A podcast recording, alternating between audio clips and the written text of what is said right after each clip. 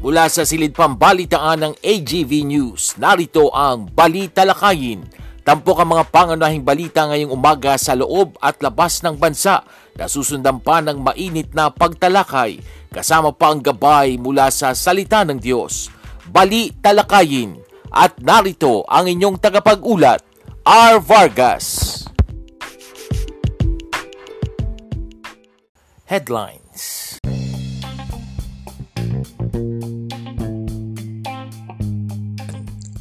Sa ulo ng mga balita, bawas presyo sa produktong petrolyo sasalubong ngayong Martes sa mga motorista.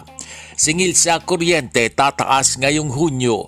Bulkang Mayon itinaas na sa Alert Level 2. Maharlika Fund magiging fully operational ngayong 2023. Teodoro itinalagang DND Secretary habang Herbosa itinalaga namang DOH Secretary.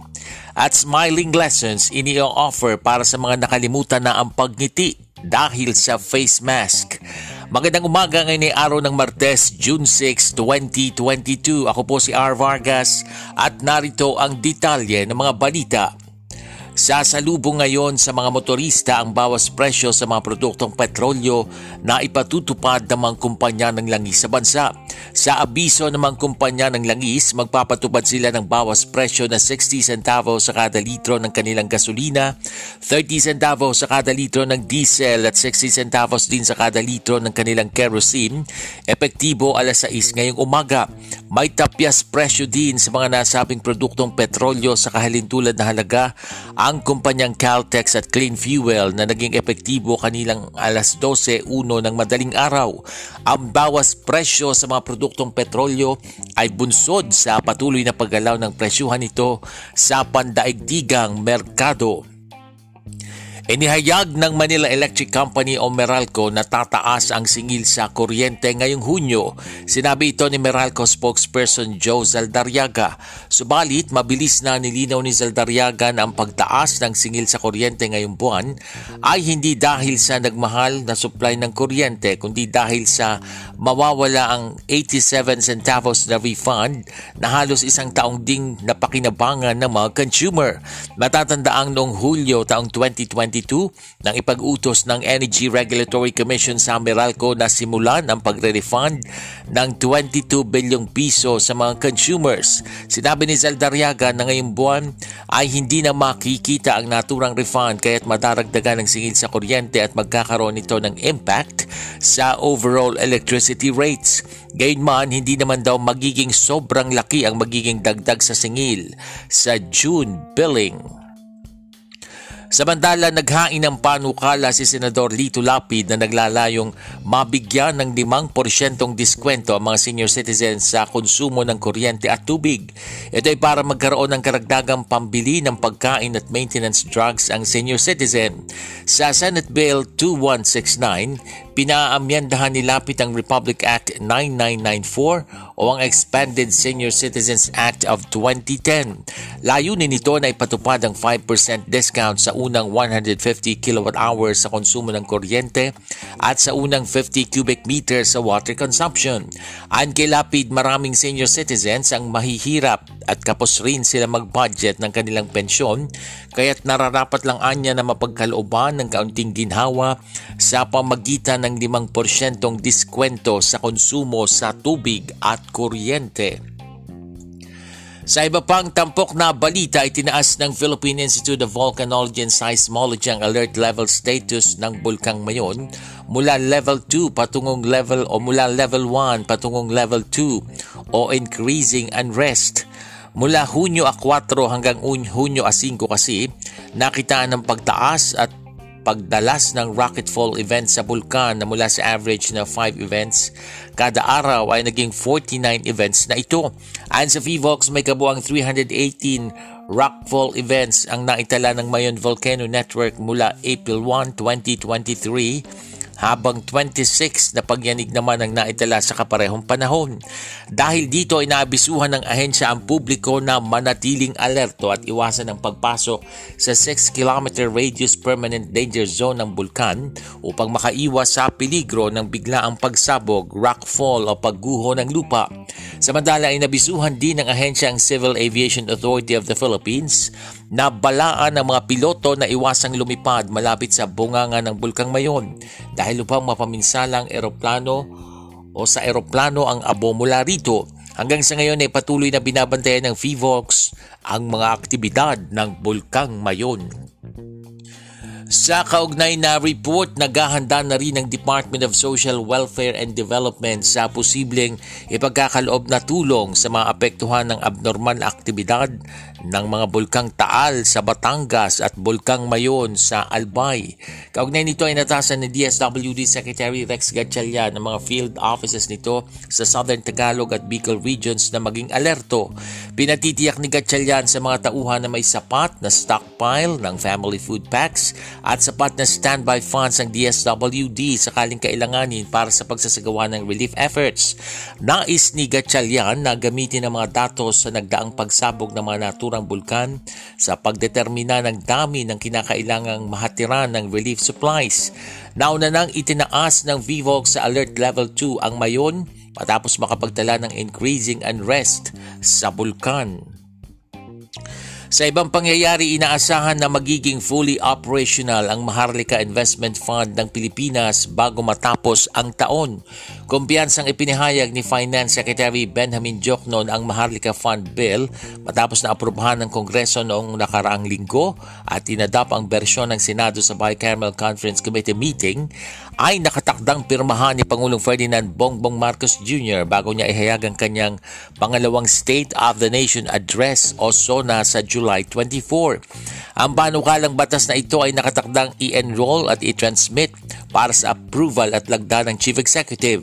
Nakasaad sa MIF Bill na ang Maharlika Fund ay nilikha gamit ang 50 billion pesos mula sa The Land Bank of the Philippines, 25 billion pesos mula sa Development Bank of the Philippines at 50 billion pesos mula sa National Government. Nakatala na ang mga sektor na bubuhusan ng pondo ng gobyerno para sa 2023 national budget. Batay sa inilabas na pahayag ng Department of Budget and Management, kabilang sa mga popondohan ng malaki ang mga proyekto sa infrastruktura, agrikultura, kalusugan at edukasyon. Sinabi ni DBM Secretary Amena Pangandaman na nakatutok ang administrasyon sa 8-point Socio-Economic Agenda at Philippine Development Plan 2023-2028 kung saan kabilang ang mga nabanggit na sektor. Sa ibang ulat, itinalaga ni Pangulong Ferdinand Bongbong Marcos Jr. si Gilbert Teodoro Jr. bilang pinuno ng Department of National Defense, habang si Dr. Teodoro Herbosa naman ang magiging pinuno ng Department of Health. Inanunsyo ito ng Presidential Communications Office makaraang magkahiwalay na pulungin ni Pangulong Marcos na Teodoro, D&D Senior Undersecretary Carlito Galvez, si Herbosa at si Health Undersecretary Maria Rosario Vergeire sa Malacanang. Si Teodoro ay tumakbong senador pero natalo sa nakaraang 2022 elections sa ilalim ng BBM Sara Uniteam Slate. Dati nang nagsilbing defense chief si Teodoro sa ilalim ng administrasyon ni dating Pangulo at ngayon ay Pampanga Representative Gloria Macapagal-Arroyo. Samantala, dati namang undersecretary sa DOH mula 2010 hanggang 2015 si Herbosa. Nagsilbi siyang special advisor sa National Task Force against COVID-19 nitong kasagsagan ng COVID-19 pandemic.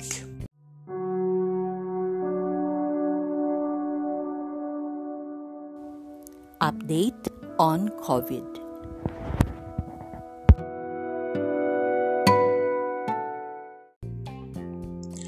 Nasa 1,301 ang average na bilang ng bagong kaso ng COVID-19 kada araw ngayong linggo o mula May 29 hanggang June 4. Ito ay makaraang makapagtala ng 9,107 na kaso ng sakit sa loob ng isang linggo.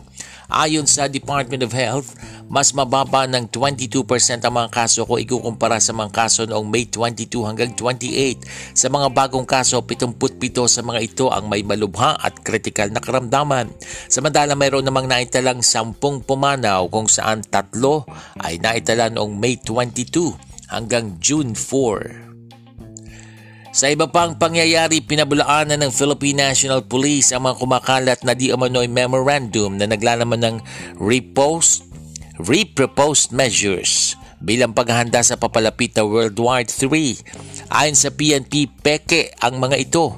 Ang memorandum ay tumutukoy sa isang liham na nagmula umano kay National Commission on Muslim Filipino Secretary Giling Mamundiong na nagpapaalala ng mga pamamaraan upang mapalakas ang internal at external defense ng Pilipinas sa paghahanda sa World War III.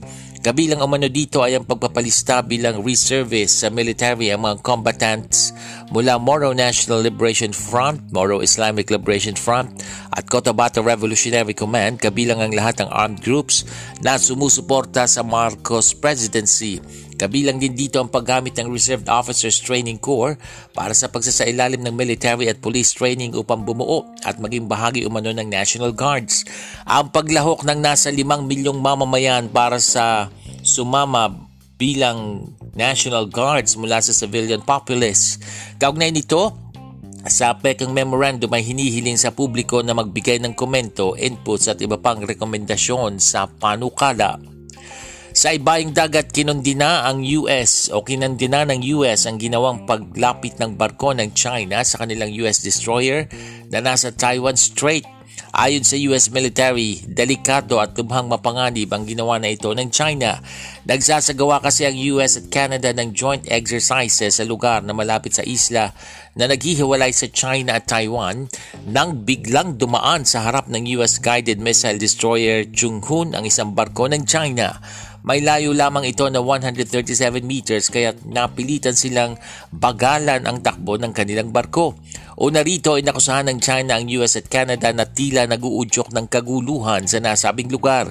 Itinuturing kasi ng China na bahagi pa rin ng kanilang bansa, ang Taiwan.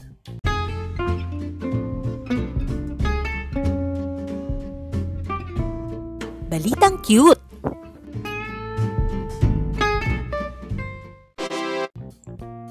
Sa ating balitang cute, nag-a-attend ngayon ng smiling lessons ang karamihan sa mga mamamayan ng Japan na nasanay ng naka-face mask noong kasagsagan ng pandemya.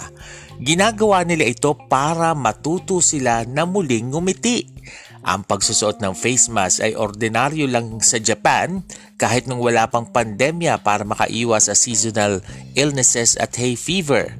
Pero naging mas official na kautusan dito ng kanilang pamahalaan nang dumami na ang kaso ng COVID-19 at sobrang lalala ng outbreak. Wala nang lumalabas sa mga Japanese sa mga pampublikong lugar nang hindi naka-face mask mula noon. Nang sa wakas, ay tanggalin na ng Japanese government ang rekomendasyon ng pagsusuot ng face mask nitong March 23, 2023. Marami ang nakarealize na nakalimutan na ng mga Japanese ang pagpapatuloy ng buhay nang hindi nakasuot ng face mask at hindi na nila nagagawang ngumiti.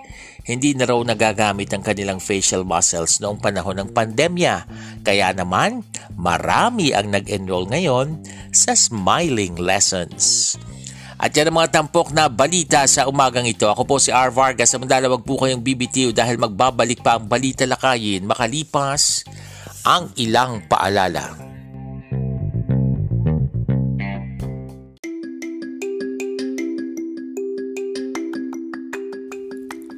Paano makatitipid ng tubig ngayong tag-init? Isara ang gripo habang nagsasabon ng kamay, nagsisipilyo, nag-aahit, kahit pa kung nagsasabon o nagsashampoo habang naliligo. Buksan na lamang ito kung magbabanlaw na.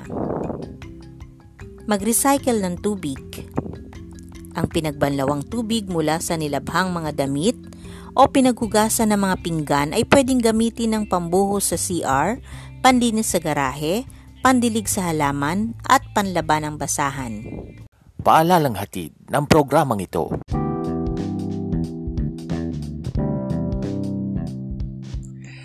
Good morning! Salubungin po natin ng may galak at ngiti ang umagang ito ng Martes. Ngayon po ay June 6, 2023. Welcome po sa ating programang Balitalakayin, isang podcast na napapakinggan sa pamagitan ng Anchor.fm at ganoon din po. Naririnig din po tayo sa pamagitan ng Spotify. Ako po ang inyong lingkod, R. Vargas. Yes, Tuesday na po tayo ngayon. Ang bilis ng araw, mga ilang araw na lang.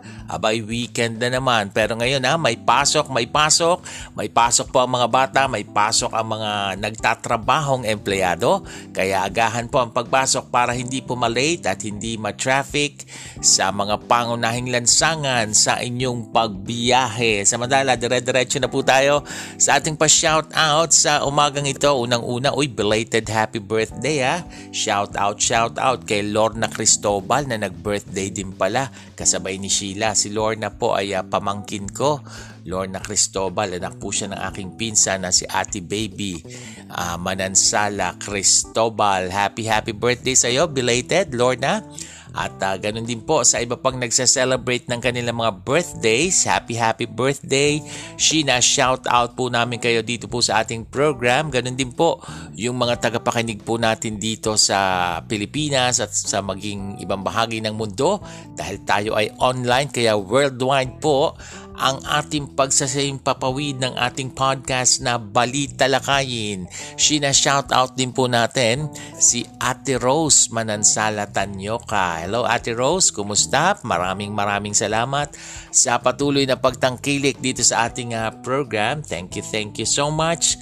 At ganun din po, happy listening. Shout out din sa aming mga ka-churchmate na sina Sister Liway Cruz at si Ate April Cruz. Ayan, binati rin natin sila at shoutout last week. Salamat din po sa inyong pagtangkilik dito sa ating program. At syempre pa, sa lahat po ng nakikinig at patuloy pang makikinig sa program natin. Maraming salamat. Shoutout po namin kayo at i-share nyo po sa iba itong link ng ating program para mapakinggan din po nila. Alright, dire-diretso na po tayo sa ating mga pagtalakay. Ito po sasalubong po ngayon sa mga motorista, mga kaibigan, yung bawas presyo sa produktong petrolyo. Ngayong alas 6 po yan ng umaga. Ilang minuto mula ngayon at kanina ay nauna na merong nagpatupad ng bawas presyo na gasoline company kaninang hating gabi. So karamihan ngayong alas 6 ng umaga at ang bawas presyo po na ipatutupad ay 60 centavos sa kada litro ng gasolina, 30 centavos naman po sa kada litro ng diesel at 60 centavos sa kada litro ng kerosene. So good news naman yan. Maski paano at sana ay sunod-sunod na dahil sunod-sunod din naman yung naging pagtaas presyo nung mga nakaraang Martes. Ito naman ang hindi good news. Sinabi po ng Meralco na tataas na naman. Nako po, tataas ang singil sa kuryente ngayong June. Ayan, ngayon pong buwan ng Hunyo. Ganun pa man po ay nilinaw nitong Meralco sa pamagitan ng kanilang spokesperson na si Ginoong Joe Zaldariaga na hindi naman daw magiging sobrang laki ang magiging dagdag singil sa June billing. Kasi po ay kaya daw po magtataas, nilinaw na dahil ngayong buwan ay mawawala na yung 87 centavos na refund na halos isang taon ding napakinabangan ng mga consumer. So ayan, ibig sabihin nag-lapse na.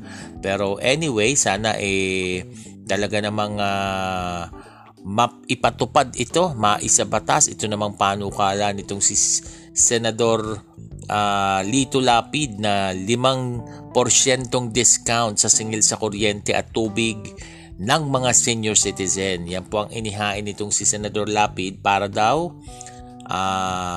mayroong karagdagang pambili ng pagkain at maintenance drugs yung ating mga lolo't lola. Ayon kay Lapid, maraming senior citizens ngayon ang talaga namang kapos at hirap mag-budget ng kanilang pensyon. Kaya nararapat lamang daw maski paano mapagkalooban ng kaunting ginhawa sa pamagitan ng 5% na discount sa konsumo, sa bayarin, sa kuryente at sa tubig. Good news yan. Good news mga kaibigan. Sana nga ay magtuloy-tuloy. Anyway, panukala pa lamang yan ha. At ito naman po ay ingat-ingat po dahil yung mga nandyan sa may Batangas area at dyan sa may Legazpi, Albay, dalawang bulkan po ngayon ang aktibo na talaga namang binabantayan ng PHIVOLCS o ng Philippine Institute of Volcanology and Seismology. Una na dyan yung Bulkang Taal, ibinalita natin yung kahapon, yung Taal Volcano dyan sa Batangas. At ito rin pong Bulkang Mayon, yan, yung Mayon Volcano naman dyan sa may Albay, dyan sa Legazpi, itinaas na po sa Alert Level 2. So delikado kung kailangan nyo na pong lumayo-layo dyan mga kaibigan at malapit-lapit kayo dyan, gawin na po. At kung kailangan naman maging alerto, mapagbantay, maging vigilant mga kaibigan, gawin po yung mga nararapat gawin at laging makipag-ugnayan sa inyong local government at makinig sa mga abiso sa mga radyo at telebisyon para kayo ay na-update at hindi nalalagay sa panganib ang inyong mga buhay dahil nga aktibo ngayon itong mga bulkang ito at talaga namang naka-alerto na ang PHIVOLCS. Ganun din po mismo ang DSWD naka-alerto sakali pong tumindi ang sitwasyon dyan sa Taal at sa Mayon at kung paano sila magkakaloob ng tulong sa mga maapektuhan ng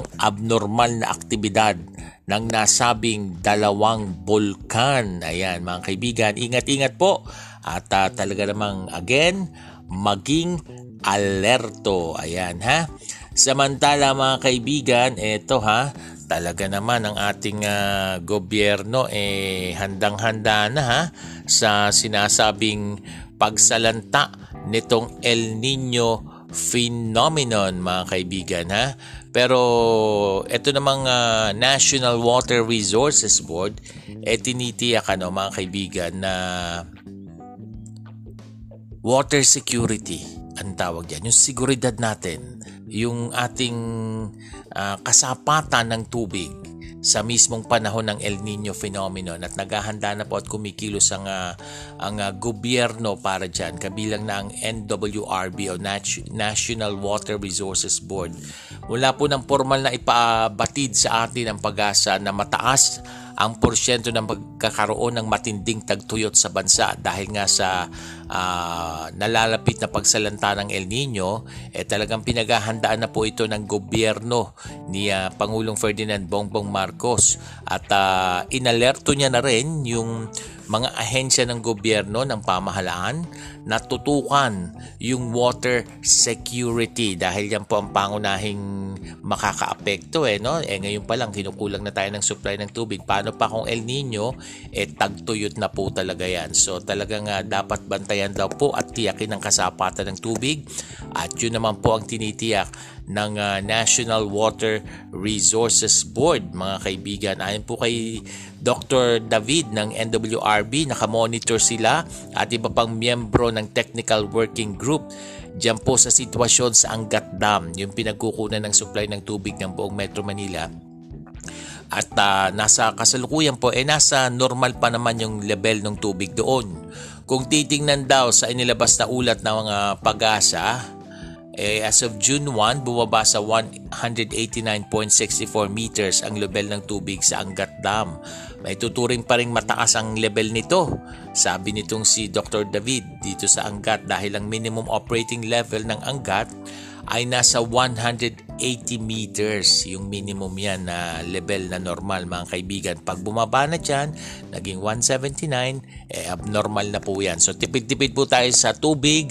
Dito po sa ating palatuntunan, patuloy yung ating paalala, yung ating reminder every time na magbe-break yung tungkol sa pagtitipid nga po ng tubig. So tipid-tipid po mga kaibigan ha. Samantala, nakakatuwa, saludo tayo dito sa ipinakitang kahandaan ng gobyerno sa katatapos lang na pagsalanta ng bagyong Mawar. Sana po laging ganito ha, laging may paghahanda at mas lalo pang pinalakas yung paghahanda sa anumang kalamidad o sakuna na tumatama sa bansa.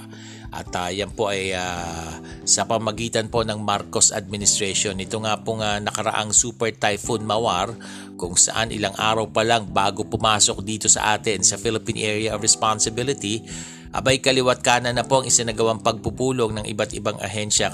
Kabilang na po dyan yung NDRRMC, Armed Forces of the Philippines, DSWD, Philippine Atmospheric Geophysical and Astronomical Services Administration o PAGASA, at iba pang may mahalagang ginagampan ng papel tuwing may nakaambang kalamidad. At talaga naman, ayan, kita naman natin ha. Less casualty naman hindi talaga ganun katindi yung pinsala ng although meron, pero kung ikukumpara mo doon sa mga nagdaang kalamidad, sa mga nagdaang paghagupit ng ibang bagyo, hindi ganun katindi mga kaibigan, dahil nga sa paghahanda, at mas ipakita pa po sa mga susunod yung talagang paghahanda para talagang wala nang naaapektuhan na ganun katindi mga kaibigan. Samantala, napanood nyo ba kahapon yung bagong bihis na Eat Bulaga, na iba na yung mga host Iba na yung mga tumatayong host doon. Yung iba hindi mo na masyadong kilala, yung iba kilala mo, pero yung iba hindi na talaga At marami talagang bumatikos, marami ang nagbash, dahil siguro nakasanayan na talaga nila yung yung dati, yung Tito Vic and Joey at yung mga dating mga co-host nila wala na nga po ngayon. At marami po ang nagsasabi na hindi maganda, boring, iba, naging puro parlor games na lang, para ka daw nasa birthday party. And fairness naman sa pamunuan, yung mga behind the scene, ginawa nila yung lahat para mapaganda yung show, pero siguro talaga iba yung hinahanap, iba yung nakasanayan na ng mga tao. Pero again, ay saludo tayo dun sa mga nasa likod ng production team, ayan, na gumawa nito, at yung mga nag-effort na ganun din naman yung mga host. Abay si Buboy Villar, siya yung pinaka-energetic lang na nakita ko doon siya yung bigay na bigay, at talagang todo bigay sa kanyang trabaho, at mahusay.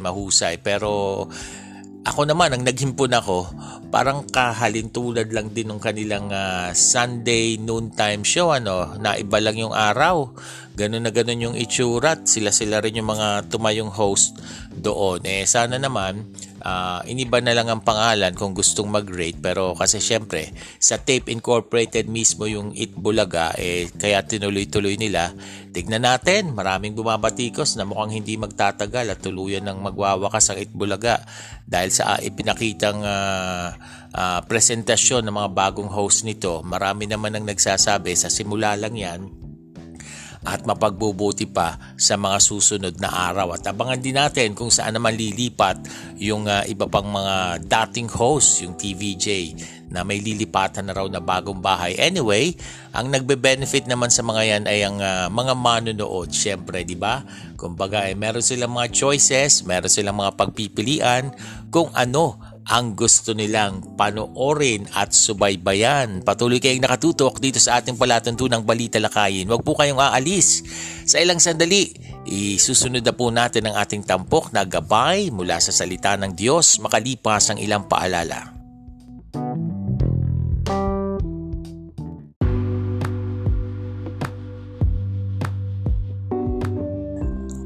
Kayo'y nakikinig sa Balitalakayin, isang podcast na sumasayang papawid sa pamagitan ng Anchor.fm at Spotify.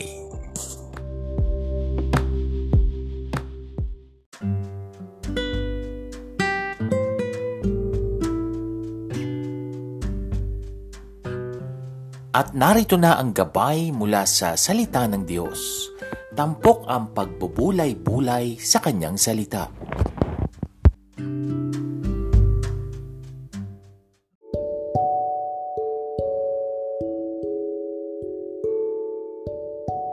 Ito pa rin po ang Balitalakayin. At this point, dako na po tayo sa ating tampok na gabay mula sa salita ng Diyos.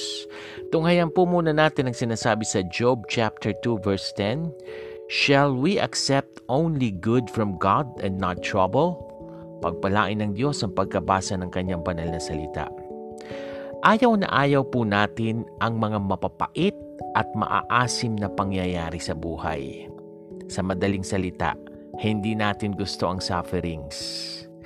Nung si Job ay dumaan sa matinding dagok sa buhay, nangamatay ang mga anak, nawala ang ari-arian, at in pain ng husto ang buong katawan dahil sa napakaraming sugat at galis sa balat. Sinabihan siya ng kanyang misis na talikuran na ang Diyos. Isumpanan niya ang Diyos. Pero nanatiling matatag si Job sa kanyang pananampalataya. At ang tugon niya sa Job chapter 2 verse 10, "Shall we only accept good from God and not trouble?" Gaya po ni Job na naramdaman ang mga hirap at sakit. Natural lang po na maramdaman din natin ang hirap, sakit, kirot, pagod, na para bang gusto mo nang sumuko, gusto mo nang bumitaw. Hindi naman po kailangan na i-enjoy natin ang mga sufferings na ito. Pero gaya po ni Job, kapit lang at magpakatatag po tayo. Dahil ang mga sufferings na ito ang ginagamit ng Diyos to strengthen our faith. Tayo po ay manalangin. Diyos amang makapangyarihan sa lahat. Yes, napakahirap po ng mga sufferings, mga pagdurusa, mga pagsubok na dinarana sa buhay. Pero Lord, tulungan mo po kami Lord na patuloy na maging matatag sa aming pananalig sa iyo. Tulungan mo Panginoon na hindi kami basta-basta mabubuwal ng mga sufferings na ito. Salamat sa pangalan ng aming Panginoong Hesukristo. Amen. At dyan na po nagtatapos ang ating programang Balitalakayin sa umagang ito. Muli niyo po kaming subaybayan sa susunod nating pagsasayang papawid. Ako po si R. Vargas. Pagpalain po tayong lahat ng ating Diyos.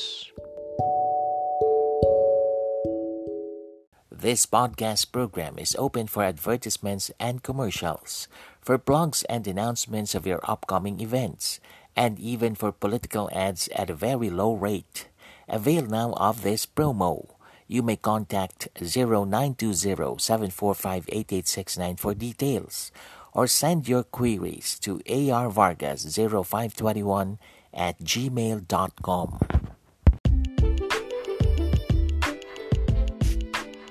Inyong natunghayan ang Balitalakayin. Muling subaybayan ang programang ito sa susunod na pagsasahim papawid.